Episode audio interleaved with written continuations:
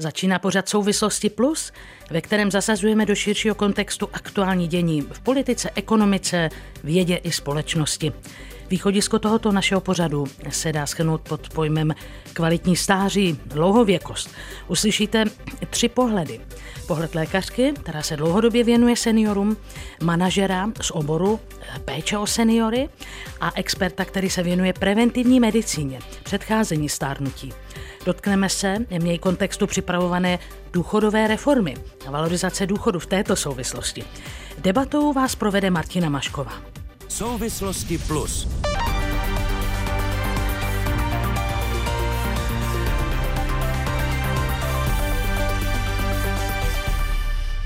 Mé pozvání do pořadu přijali Iva Holmerová, lékařka. Dobrý den. Dobrý den. Jejím oborem je geriatrie, gerontologie, sociální lékařství a lékařská etika. Založila v Praze 8 gerontologické centrum, které poskytuje zdravotní a sociální služby seniorům. Učí na fakultě humanitních studií Univerzity Karlovy a je tam pro děkankou pro zahraniční vztahy. Takže vítám vás srdečně. Náš další Děkuji. host, František Zamola, je lékař také, ale zároveň investor, odborník na genetiku životního stylu, nutriční a sportovní genetiku, vede Healthy Longevity Clinic, což je inovační centrum zaměřené na preventivní medicínu, má zkušenosti z mezinárodních farmaceutických společností a také trenérské vzdělání, protože 30 let působil ve vrcholovém sportu a je členem České společnosti pro tělovýchovné lékařství. Dobrý den. Dobrý den, zdravím vás. Jaroslav Lorman řídí organizaci Život 90. To je organizace, která řadu let podporuje seniory v nezávislém životě, samostatném rozhodování a účastí na společenském dění podle jejich vůle a preferencí. Dobrý den. Tak v této trojici debatérů se dotkneme tématu stáří, kvality života ve stáří, dlouhověkosti. Co to vlastně je dlouhověkost z vašeho pohledu? Jak byste ji definovali, paní docentko? Dlouhověkost je v podstatě slovo, které odpovídá anglickému nebo možná i mezinárodnímu longevity, longevity. A to longevity lze přeložit do češtiny zpět tedy jako dlouhověkost, což vlastně se týká i našeho Centra pro studium dlouhověkosti a dlouhodobé péče, které máme při eh, Fakultě humanitních studií Univerzity Karlovy ale také se samozřejmě překládáme longevity studies, eh, longevity centrum.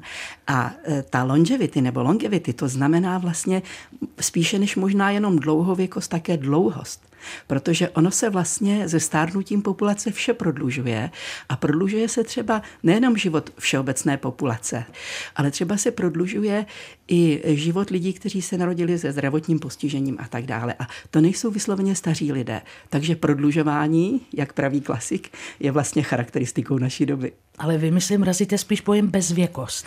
To je, děkuji. Já jsem to zmínila v jakémsi rozhovoru, jen tak vlastně vážně, ale tak trochu s nadsázkou. No a najednou jsem byla překvapena, že se to objevilo v titulcích. Ale myslím si, že tam je určitý eh, důvod prostě, proč o té bezvěkosti mluvit, nebo proč eh, tak o ní uvažovat.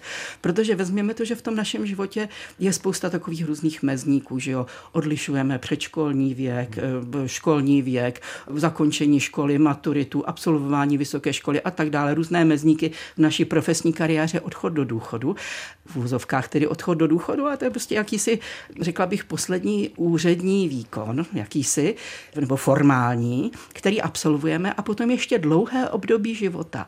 A v tom dlouhém období života, o kterém teda hovoříme jako o zralém věku nebo o stáří, tak eh, vlastně tam už je jedno, jestli člověku je 67, 77, 87, 97 nebo nakonec i 107. Jo, je to trochu nadsázka, ale určitě záleží na tom, v jakém je funkčním stavu, v jakém je zdravotním stavu, jaká je jeho kvalita života a jaký je jeho postoj k životu a samozřejmě také radost ze života.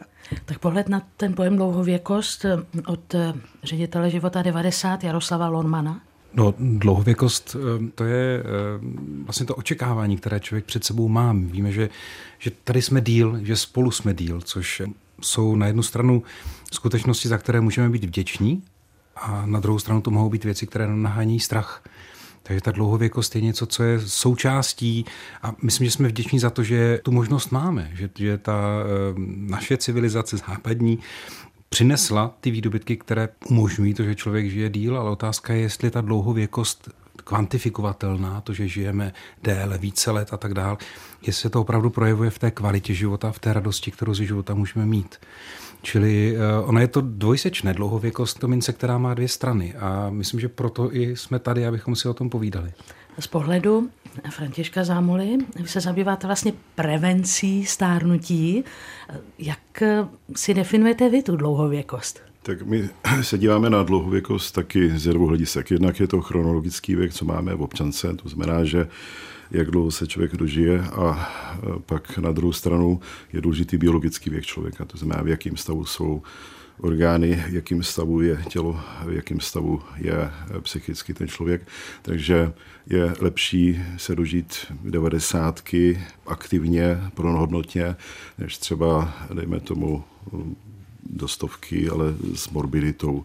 Každopádně snažíme se o to, aby z hlediska prevence ta dlouhověkost byla co nejlépe definovaná.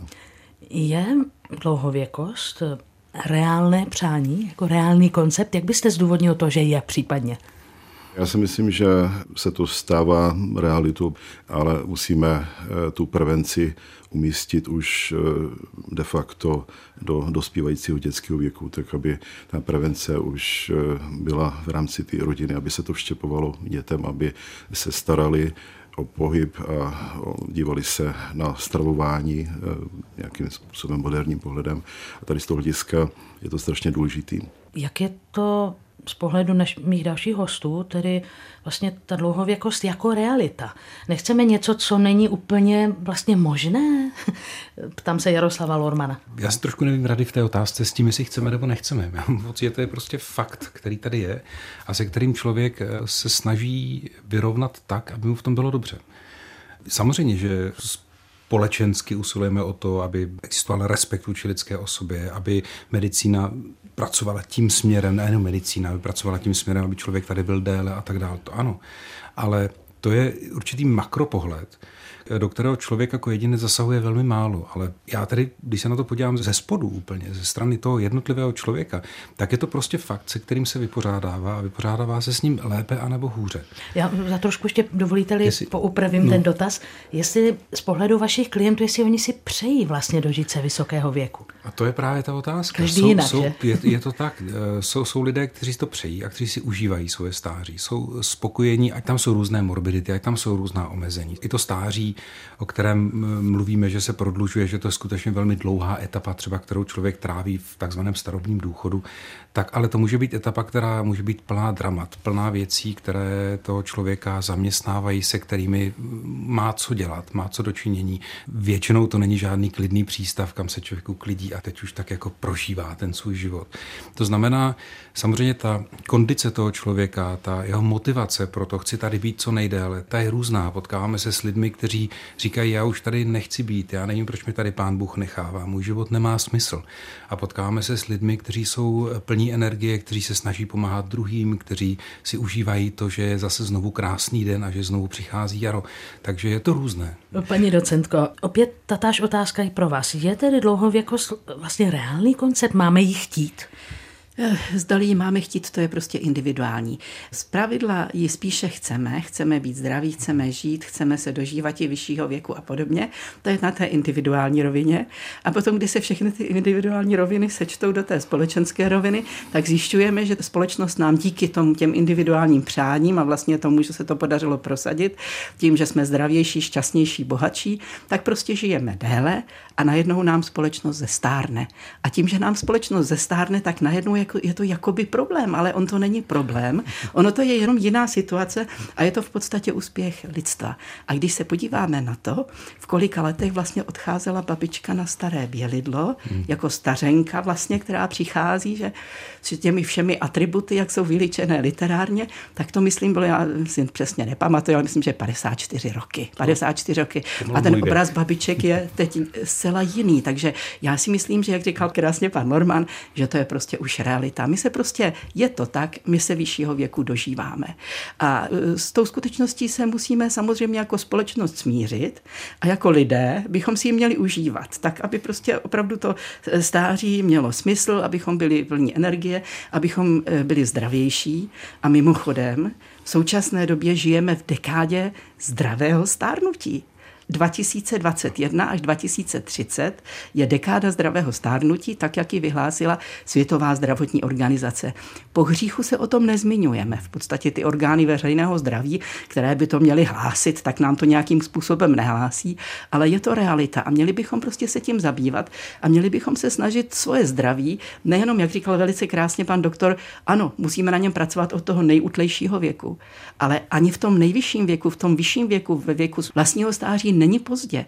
A existují různé iniciativy, kterými můžeme e, své zdraví zlepšit, můžeme zlepšit takzvanou vnitřní kapacitu ke zdraví, intrinsic capacity, která je vlastně východiskem dobrého funkčního stavu.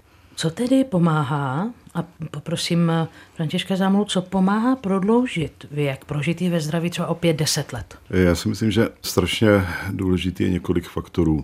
Pravidelný pohybový režim u toho člověka, to znamená, aby lidi si zvykli na to, že dejme tomu týdně 4x, 5x si dají 30 minutovou, 3 hodinovou aktivitu, ať už je to jakákoliv aktivita, tak v podstatě ta pravidelnost je důležitá. Pak eh, co se týče stravování, aby přemýšleli nad tím, podstatě, jak eh, se budou stravovat, aby se informovali jednak o kvalitách potravin, aby měli dostatek eh, doplňků na nasycené mastné kyseliny i bílkoviny a aminokyseliny, v podstatě, aby ta dosíková bilance byla v podstatě dodržená. Eh, strašně důležitá psychická hygiena, vyvarovat se stresu. Strašně důležitý, aby lidi přemýšleli nad tím, že zítra je taky den, aby se neuhonili a díky novým možnostem eh, sociálním sítím, technologiím, aby se nenechali vyvolňovat svůj život. Takže těch aspektů je eh, strašné množství, ale každopádně je důležité, aby člověk se cítil dobře, když se ráno probudím, abych se těšil na ten den, abych se těšil na setkání s lidmi, abych se těšil na schůzky, abych v podstatě dokázal promítnout ten den eh, v co nejlepším světle a večer se, dejme tomu, uklidnil a případně měl jasný plán na zítřek. To znamená, že aby měl radost ze života. Překvapilo mě, že jste nemluvil o spánku samotném, to bývá taky zmiňováno jako důležitý aspekt. Ano, těch faktorů je strašně moc. Spánek je důležitý 6-7 hodin minimálně, aby byl dodržen zase přemíra spánku taky není úplně optimální a zase, když někdo má pravidelně pět hodin, tak to je málo, takže zhruba se doporučuje těch 6-7 hodin a de facto je to základem dobré regenerace. Pak je tam pravidelné sledování taky různých parametrů, preventivní šetření. V podstatě těch aspektů je strašná spousta. Čili být pravidelně v kontaktu s lékařem, jak bych to řekla. Občas jít do té správkárny. ano, z hlediska genetiky v podstatě musím vědět, jaký mám genetické predispozice a případně, jestli mám jít na preventivní vyšetření dřív, než třeba moji vrstevníci, protože v tom návodu k mýmu tělu to tam je napsáno, že eh, bych se měl podívat dřív na některé ty věci nebo spozornit. No ale evidentně my, přestože to že slýcháme, známe, víme, že máme zdravě jíst a že se máme hýbat a, a že máme dobře spát, tak ne vždycky se to daří. Jo.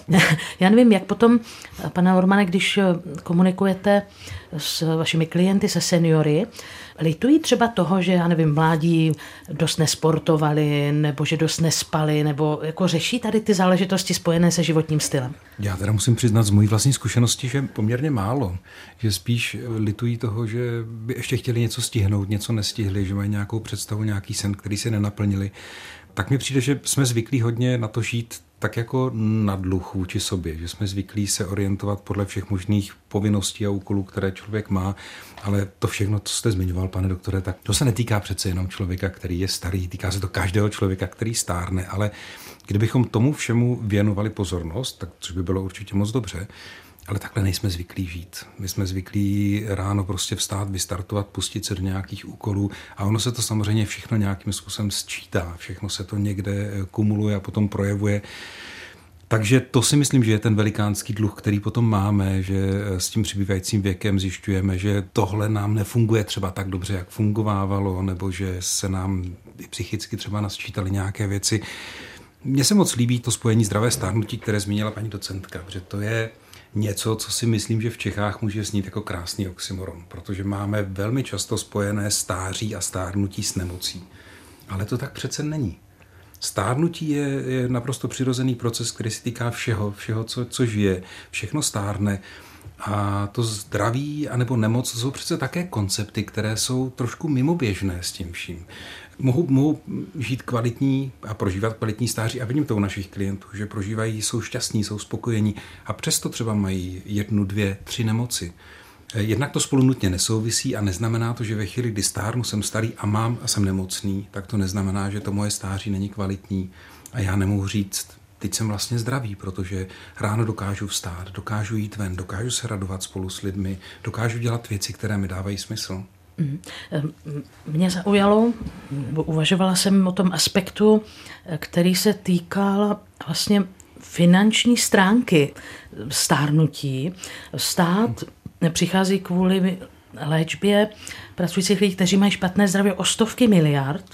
A to je vlastně téma velké, tuším i zakladatele toho, té vaší longevity klinik, pana Petra Šrámka, který vlastně upozorňoval na to, to inovátor, investor, že přínos každé investované koruny do lepšího zdraví by byl koruna 70, což odpovídá růstu HDP o necelé procento ročně.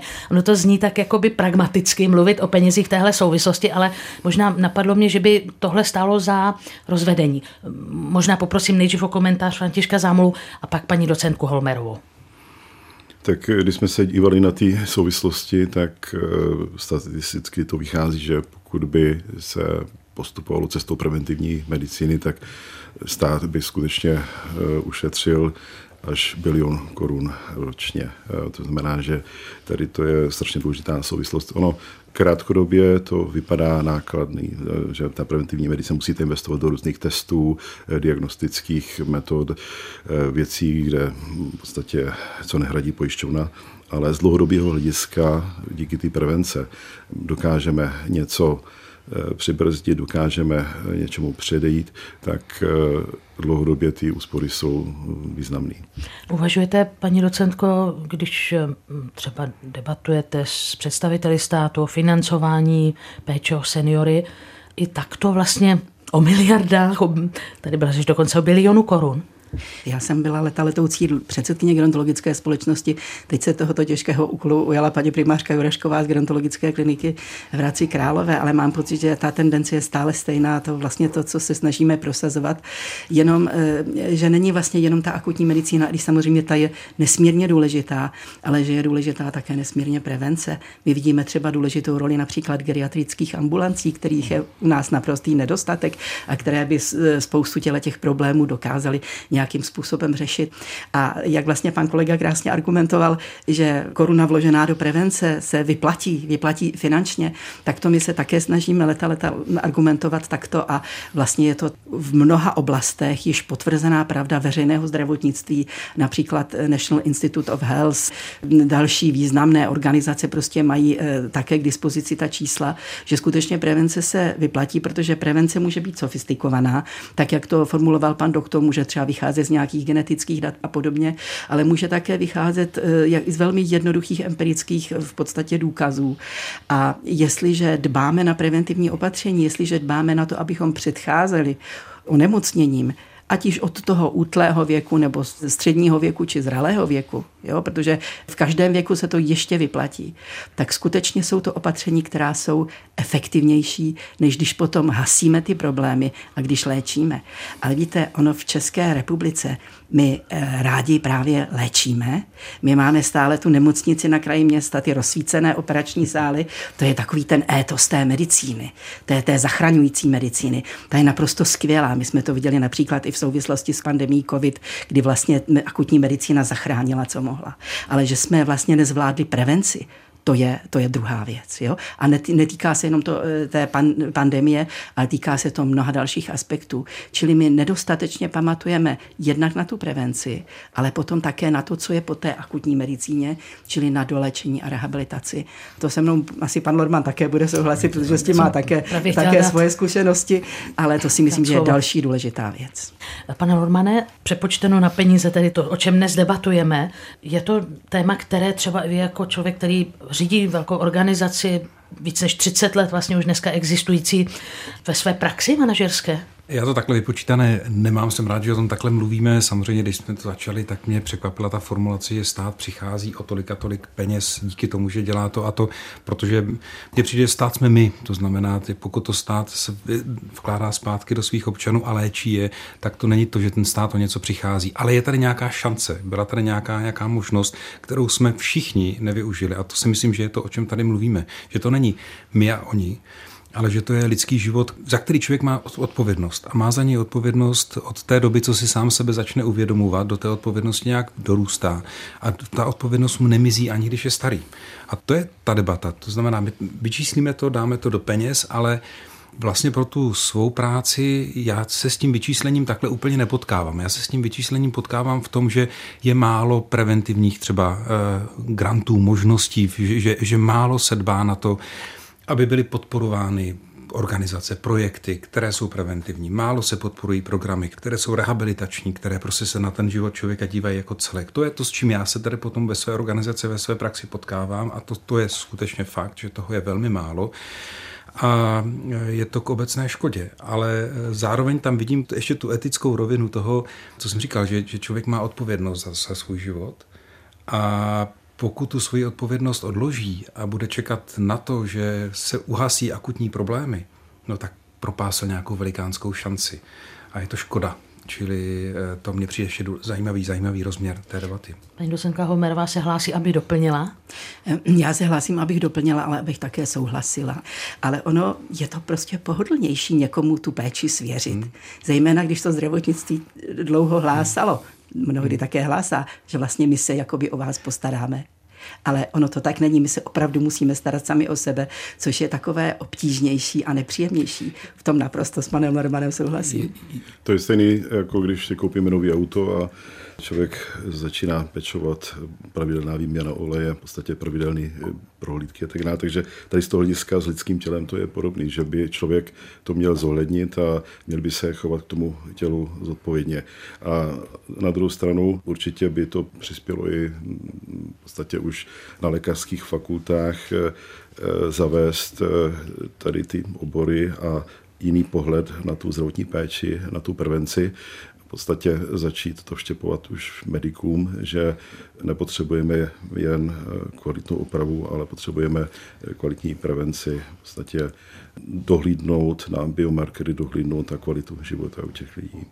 Tématem našeho debatního pořadu je dlouhověkost, kvalita stárnutí. Mými hosty jsou dnes Iva Holmerová, lékařka z oboru geriatrie, gerontologie, sociálního lékařství, zabývá se také lékařskou etikou, František Zámola, investor a lékař, odborník na genetiku životního stylu zejména a Jaroslav Lorman, který řídí organizaci Život 90 a pečuje o seniory v jejich životě. Posloucháte Souvislosti Plus, diskuzi, která vnáší do problémů jasno. Poslechněte si je také na webu plus.rozhlas.cz, v aplikaci Můj rozhlas a v dalších podcastových aplikacích. Tak už jsme se toho dotkli, nebo dotýkáme se v naší debatě pojmu zdravé stárnutí. A teď bych trošinku na chvíli se v téhle kapitole zastavila víc u těch eh, medicínských aspektů. Jaroslav Orman tu mluvil o tom, že ten seniorský věk eh, souvisí s nemocemi, ale to tak nemusí být, že jestli jsem vám dobře rozuměla. Stáří to, to mnohdy znamená horší paměť, srdeční potíže, třeba cukrovku, horší pohyb, smyslové vnímání. A eh, pokud jde o ty, tyto záležitosti, jak může, a teď se obrátím na eh, Františka Zámul, protože eh, vlastně ten váš obor také s, nějakým způsobem začlenuje moderní technologie a, a i umělou inteligenci vlastně do péče o zdraví a o tu prevenci stárnutí. Jak může pomoci právě ten rozvoj umělé inteligence, moderních technologií v prevenci těch eh, vážných nemocí ve stáří? Eh, co se týče využití umělé inteligence, tak o tom by mohl povídat můj kolega Petr Šrámek. Eh, on je odborník na umělou inteligenci, ale každopádně využíváme to každý den. Eh, máme několik projektů, kde bez umělé inteligence by se to nemohlo v podstatě provádět. Třeba uvedu příklad co se týče neurodegenerativních nemocí, je docela důležitý mapovat vývoj v podstatě morfologických změn mozku a e, s tím máme třeba pomocí magnetické rezonance ve speciálním režimu mozkovou tkáň. Posíláme data kolegům do společnosti Berinky do Spojených států. Oni provedou pomocí umělé inteligence analýzu. Dostáváme zpět protokol, kde v podstatě dokážeme vyčíslit objem bílých hmoty, šedých hmoty jednotlivých eh, struktur mozku, objem bazální, ganglí, hypotalamu, talamu, tymu, amygdaly a tak dále.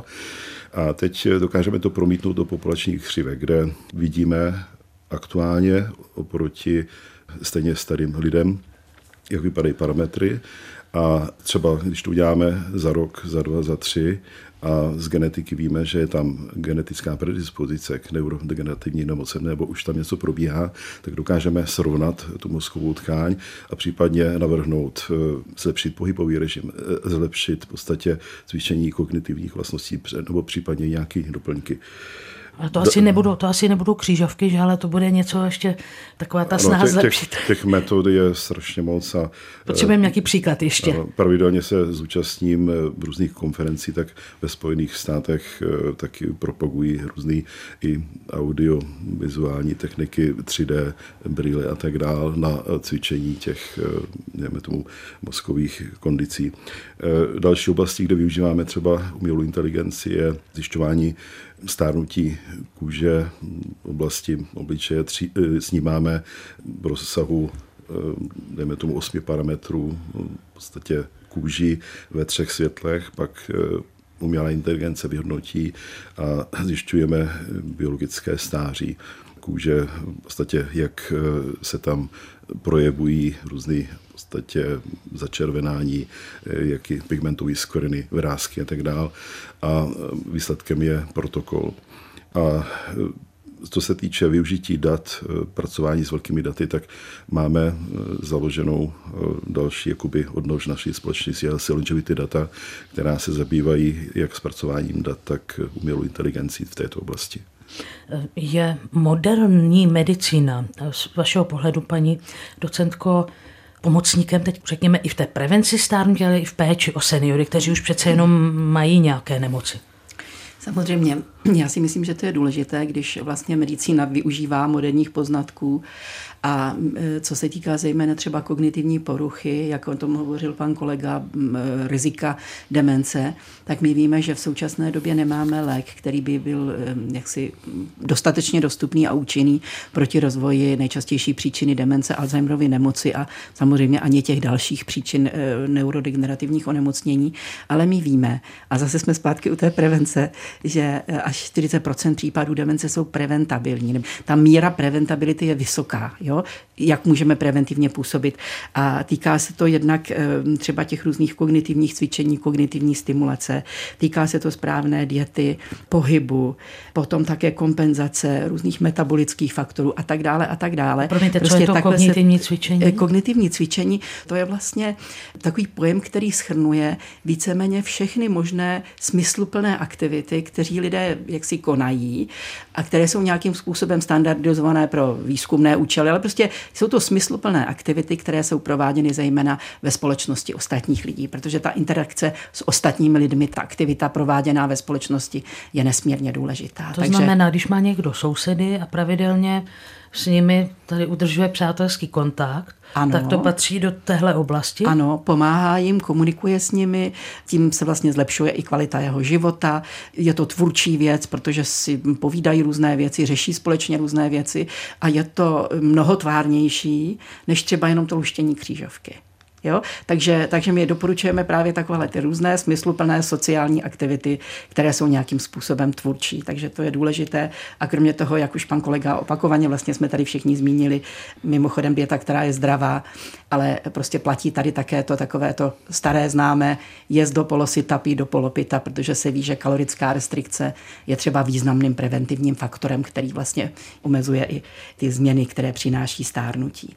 A důležité je také a to jsme ještě nezmínili, kompenzace smyslů, čili dobrý zrak a dobrý sluch. A zejména u toho sluchu, který zřejmě hodně souvisí právě s tou sociální interakcí, s komunikací s ostatními lidmi, tak tam se ukazuje, že preventivní efekt dobrého sluchu je velmi významný a je srovnatelný třeba společným působením třeba vysokého krevního tlaku a diabetu.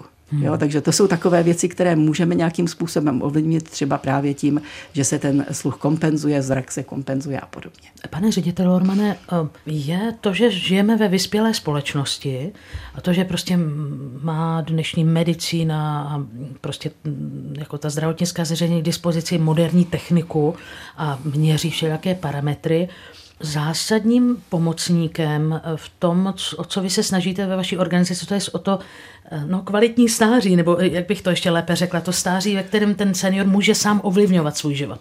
No, určitě ano, určitě ano. Všichni asi jsme za to velmi vděční, že v této době žijeme a tyhle ty možnosti skutečně jsou. A já vás poslouchám s úžasem, oba dva, jsem velmi rád za to, že to, co mě tady svítí úplně, úplně červeně, je, je motivace přesně to jsou ty sociální interakce, to je eh, prevence, o které mluvil pan doktor, to jsem úplně žasnul na tou disciplínou vlastně každý den, každý den cvičit, každý den na sebe dávat pozor a tak dále. To je velká vnitřní síla, kterou člověk má nebo nemá.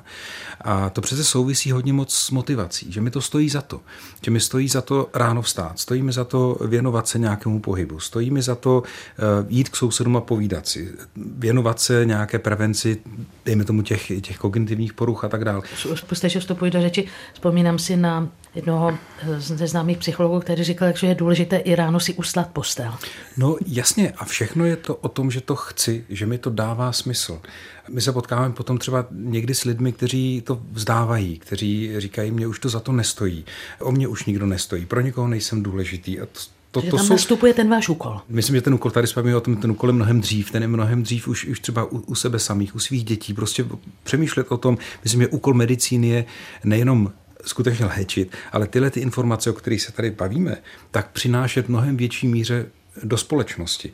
Mluvit o tom, jak, jak je to důležité pečovat o přátelství, jak je důležité pečovat o dobré vztahy, jak je důležité zbytečně si neulevovat. To jsou drobnosti, ale my se s nimi potom potkáváme. Vidíme to, že člověk, který má už svá omezení, špatně se hýbe, má někam jít a teď nemá dobré vztahy, bojí se, bojí se o to, kdo o něj bude pečovat. To jsou všechno věci, které vám berou motivaci, berou vám sílu.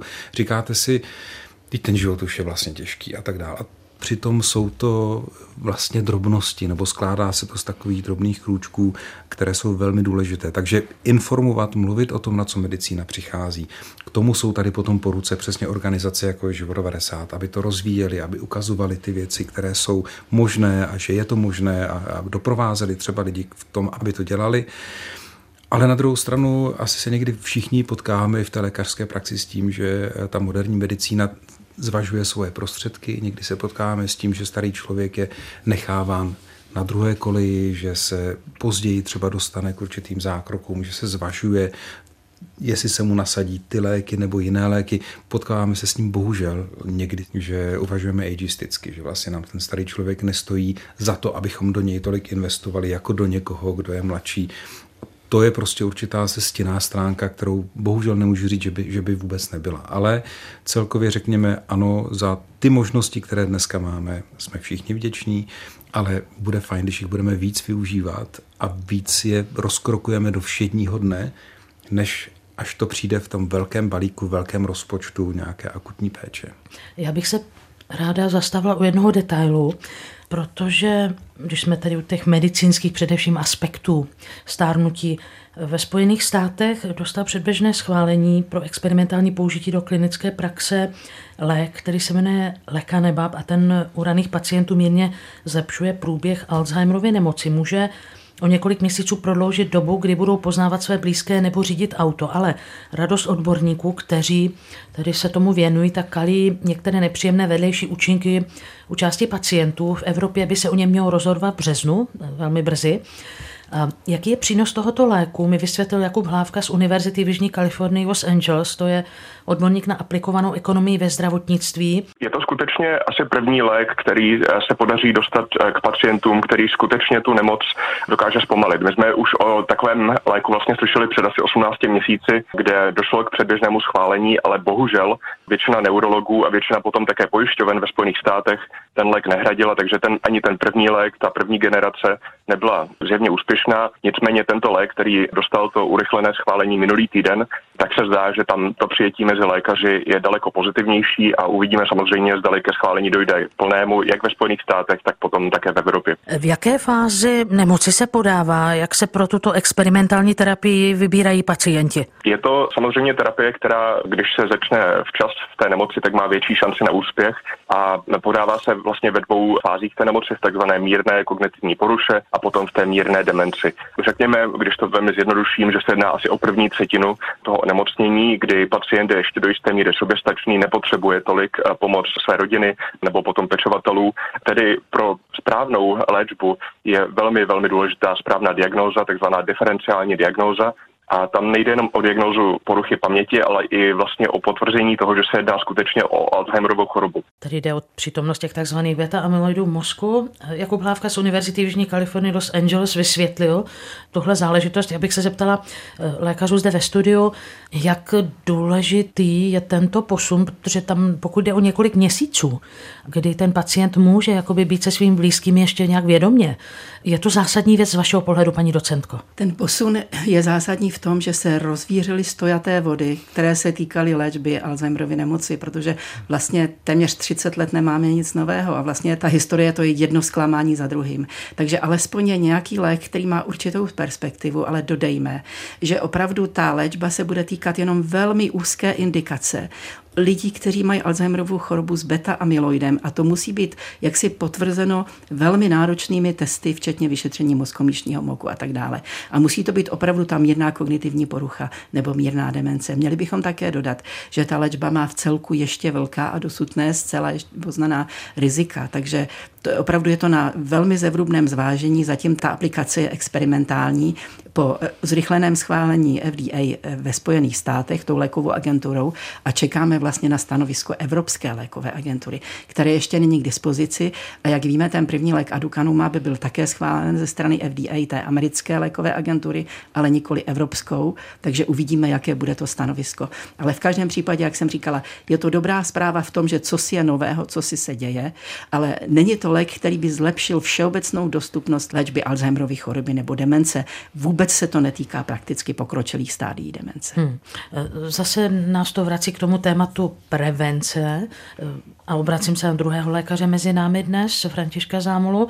Existuje tedy nějaká možnost, jak tedy předcházet demencím? V těch fázích předtím, než tedy bychom k ním do, dospěli jako ve stáří?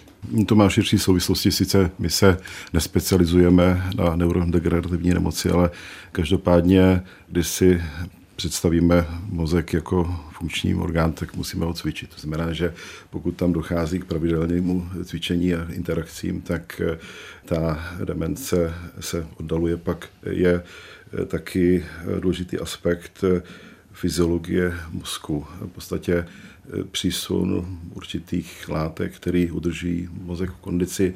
V podstatě 20 eh, naší energie je využita mozkem, takže eh, taky je tam určitý respektování některých, dejme tomu, účinných látek nebo doplňků taky. Máme šanci dejme tomu třeba ještě ve středním věku, ovlivnit tu dobu, po kterou budeme zpět třeba případně k té demenci nebo k Alzheimerově chorobě? Určitě nikdy není pozdě, i když víme, že některé rizikové či pozitivní faktory se týkají mládí středního věku, to je zejména třeba vzdělání v mládí, obezita ve středním věku, diabetes, eh, cukrovka ve středním věku a tak dále. Ale nikdy není pozdě s jakoukoliv prevencí. To znamená, jak říkal pan doktor, dostatečná aktivita, jak tělesná, tak duševní. Už jsme hovorili o té kompenzaci smyslu, která je také důležitá. A prostě pozitivní vztah k životu, to bych řekla, že je nesmírně důležité. A také to, v jaké společnosti žijeme a v jakém životním prostředí žijeme. To se ukazuje také jako významný faktor. Z vaší zkušenosti, pane řediteli Lormane, lidé, kteří už tedy mají Alzheimerovu nemoc nebo tedy jiný typ demence, tak eh, mají třeba u nás eh, v českém prostředí šanci opravdu důstojně dožít v kontaktu s rodinou, blízkými.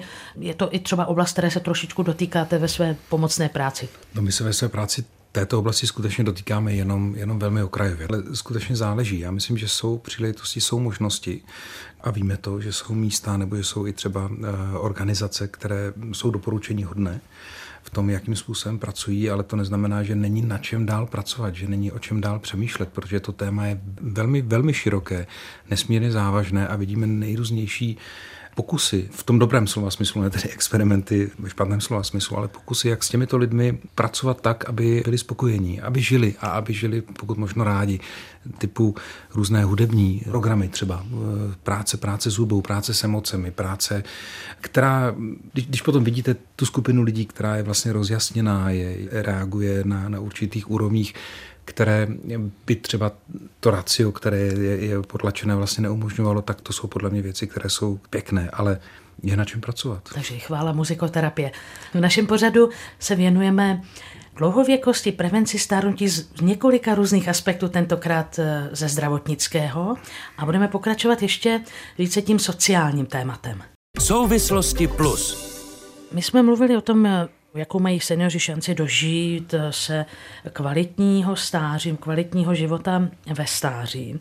Teď jsme ale ve velmi významném období z toho pohledu, že stát se chce znovu pustit do důchodové reformy. Vláda zvažuje prodloužení věku odchodu do důchodu. Co to znamená, když je člověku třeba 65, 66 a musí pracovat? Ne, že by je to jeho dobrovná volba a chce pracovat. Poprosím o stručné pohledy všech našich hostů ve studiu. Paní docentko. Ono samozřejmě záleží na zdraví. A víme, že zdraví e, souvisí se socioekonomickým statusem. To znamená, že lidé, kteří jsou bohatší a vzdělanější, zpravidla jsou také zdravější.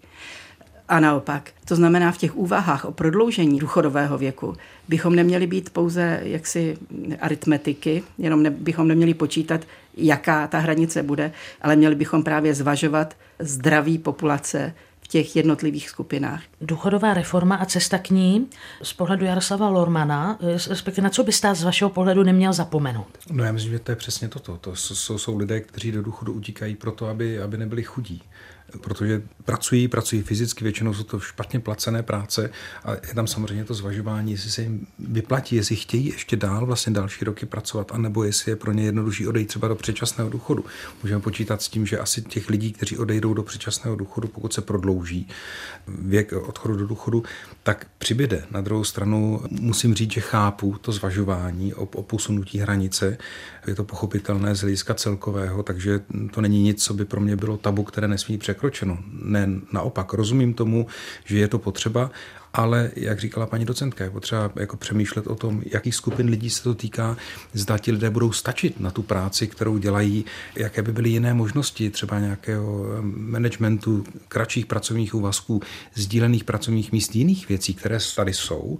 Je otázka, zda jsou tady dobře rozvinuté, zda skutečně na nějakou společnost reagujeme tak, jak bychom mohli reagovat, ale ta otázka je komplexní skutečně. Pane doktore Zámolo, jak důležité je z vašeho pohledu, aby ta pomoc státu seniorům, čili třeba i valorizace důchodu, byla nastavena podle zdravotního stavu, protože ne každý senior je ten, který bere jeden maličký prášek na tlak a jezdí na výlety. Hmm. Samozřejmě plně souhlasím eh, s předchozím názorem, že eh, muselo by se brát potaz, kdo co dělá a jak dlouho, protože u vrcholových sportovců jsme zvyklí, že odcházejí do eh, sportovního důchodu po dejme tomu 20, 30 letech eh, jakoby pravidelných aktivit. No a u lidí, kteří vykonávají těžkou fyzickou práci, se to dá přirovnat k vrcholového sportu. To znamená, že tam u nich zase očekáváme, že budou pracovat do 66, tak to nemá logiku, protože v podstatě to lidské zdraví, to lidské tělo se opotřebovává jak v tom sportu, tak i v té pravidelné fyzické práci.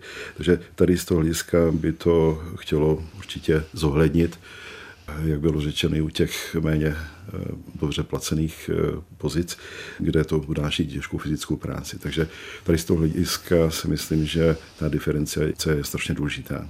Dá se to nějak odstupňovat, paní docentko, podle zdraví? Kdybyste byla třeba vyzvána, abyste nějakým způsobem připomínkovala tu vládní důchodovou reformu, tak eh, jak byste tam zohlednila jako lékařka ten aspekt rozdílného zdravotního stavu seniorů?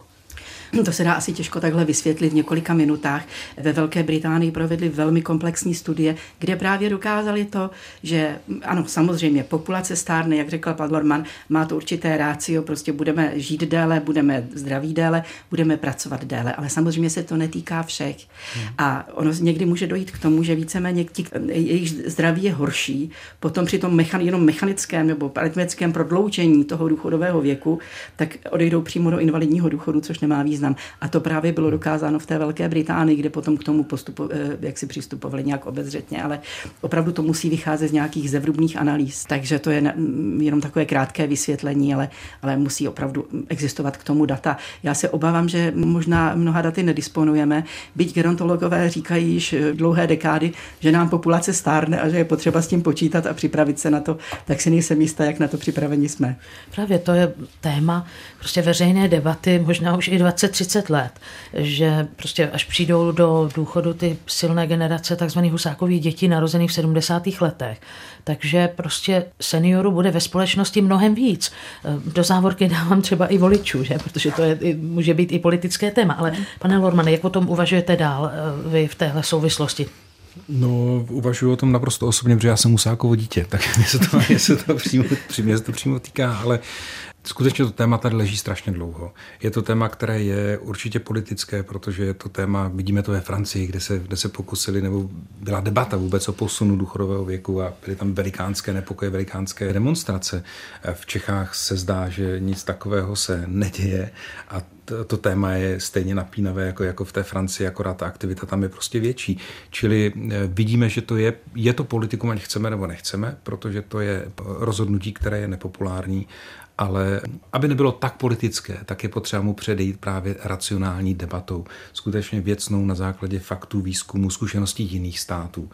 A, a zase, odpuste, že vstupuji do řeči, zase představte si, že zase budete vyzván, abyste za organizace, které pečují o seniory, jo. přispěl k té, k té vládní důchodové reformě nějakými podněty. Tak co byste akcentoval? To, co jsem říkal, myslím si, že skutečně je potřeba eh, zvýšit eh, hranici odchodu do důchodu, že to je skutečně racionální úvaha. Vemte si, že průměrně prostě v tom starobním důchodu zůstáváme kolik asi 20 let dneska. To je nesmírně dlouhá doba, i finančně náročná doba.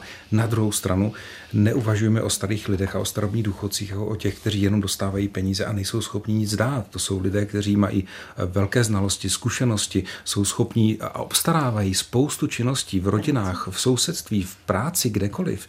Čili eh, rozbourat jakoby tohleto kliše, že to je velikánská skupina kohorta, která je na obtíž. Naopak víc prostě podporovat projekty, které čerpají tyto zkušenosti, tyhle ty věci z těch lidí, protože oni je chtějí. Pokud je chtějí dávat a pokud mohou. A jsme o to rozrůznění o kterém jsme tady všichni mluvili, že je potřeba podívat se na člověka, čeho je schopen, co opravdu chce, případně mu dopomoc tam, kde dopomoc potřebuje a kde oni stojí.